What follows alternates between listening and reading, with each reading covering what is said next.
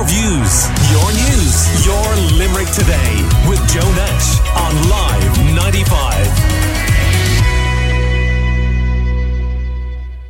a small group of protesters gathered at the site of the former Salesians Secondary School in Limerick City on Sunday afternoon.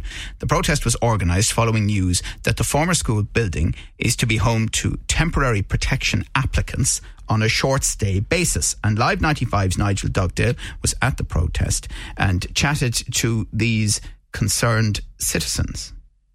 It's not all about who's Ukrainian, but it's absolutely about who's concerned about anyone living on school grounds with 420 kids in the school.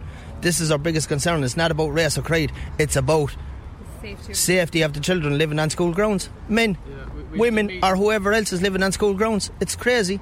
With so many people, kids going to school, it's it's absolutely crazy. We had, a, we had a meeting with the council after we were informed of what was going on, and um, at the meeting we asked a few questions, and one of the questions was. Uh, will the people coming down be vetted? And we were told that the people coming into the country won't be vetted, but they'll be fingerprinted on entry. We were also we also asked um, is it men, is it families, and the council member informed us that um, she actually doesn't know who's coming down, but they're all coming from City West in Dublin. So that was a, a major concern for us, you know. Um, look, we just don't know really what is going on. Now, if you were to get the clarifications and you were to be able to be told, look, all of this is going to well, be safe, is, is there an issue then? Well, there is to me because I, I believe that if these people are coming from a war zone, men, women, or children, like they're going, all of them are going to have severe PTSD. I was in one of the bedrooms inside where 14 of them are to be housed per room. The conditions are inhumane. You know, um, if it was and, but uh, could you argue that uh, PTSD could be exacerbated by the fact that they know where they're coming, they're not going to be welcome? I think PTSD is a highly volatile uh, mental state, and speaking from my own experiences, you can have an episode wake up and not even remember what happened. You know, so. But that could happen anywhere in the country. It could, yeah. But as I said, if it was 251 of my own mates going in there, I, I, I, I'd be worried about it. Yeah. This isn't a race, or no. I, I just think that the, the, the regard for the children's safety isn't being taken into any. And you're account. referring to the children's safety locally? Yeah, yeah, well, my child is here, like, my child is in the school, you know, so I don't want to go to work every day worrying about getting a phone call that something happened because. What would you say to someone who would argue that, you know, you probably don't know who's living 50 metres down the road from you? They're not vetted. That's true, but they're not living on the school ground, are they? They're not living on the school grounds. It's a big difference. As you can see from the wall in the side, there's three doors on the wall. There is no separation really. You can walk into the school, you can walk into the children's yard.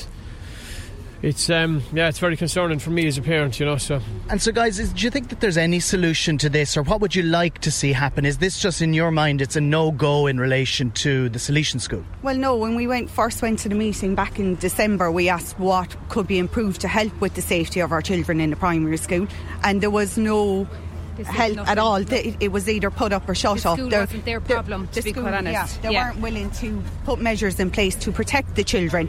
This is why we've had to do this yeah. and come down this route. It's not about race. If it was, the, most of the kids wouldn't be in here. It's a multicultural school. It's about protecting the, the young five, six, seven year olds that are in the classrooms and making sure their safety and protection is important too. And so, just the final question what would you like to see as a solution? What is the end game here today? You know, you're here making a, a peaceful protest, but yeah. what is it you'd like to see happen? I'd like to see that there's points put in place uh, to protect the children, and also the fact that you need security on school grounds is a concern in itself. Well, that was some of the protesters talking there to Live 95's Nigel Dugdale. And indeed, uh, the video that uh, Nigel has, the report uh, has been viewed many thousands of times already, and you can find that on Live 95 socials. So, one of the contributors to that piece alleged that anyone living in the former Salesian Secondary School building will be able to access the primary school We've been informed that that will absolutely not be the case and there won't be access. And we've also been asked to point out that of the 60 that attended the protest, a number were bussed in from outside Limerick. A few parents of students of Salesians Primary School have been in touch with Live 95, asking that it be made clear that the protest was not supported by the wider community, including this mother who is also a local resident. Well, the school is a very multicultural school. There's a lot of children already from Ukraine and other other countries all over the world. We have a number of different nationalities in the school. Um, my own children have gone there for a few years, very familiar with it, and most of the parents do not want anything to do with a protest like this. Most of the parents are very welcoming. They want to help people who are coming from Ukraine and other places that are in need. At the end of the day, we're all parents. We, these are parents and children who are running from an awful situation, and we want to support them. And as a local resident, that certainly is 99% of the local residents are very much in support of that. And that's why you're not seeing numbers out today because we have heeded the advice of the guards and of Doras to stay away from, from this protest because it's not serving our community and it doesn't represent our community.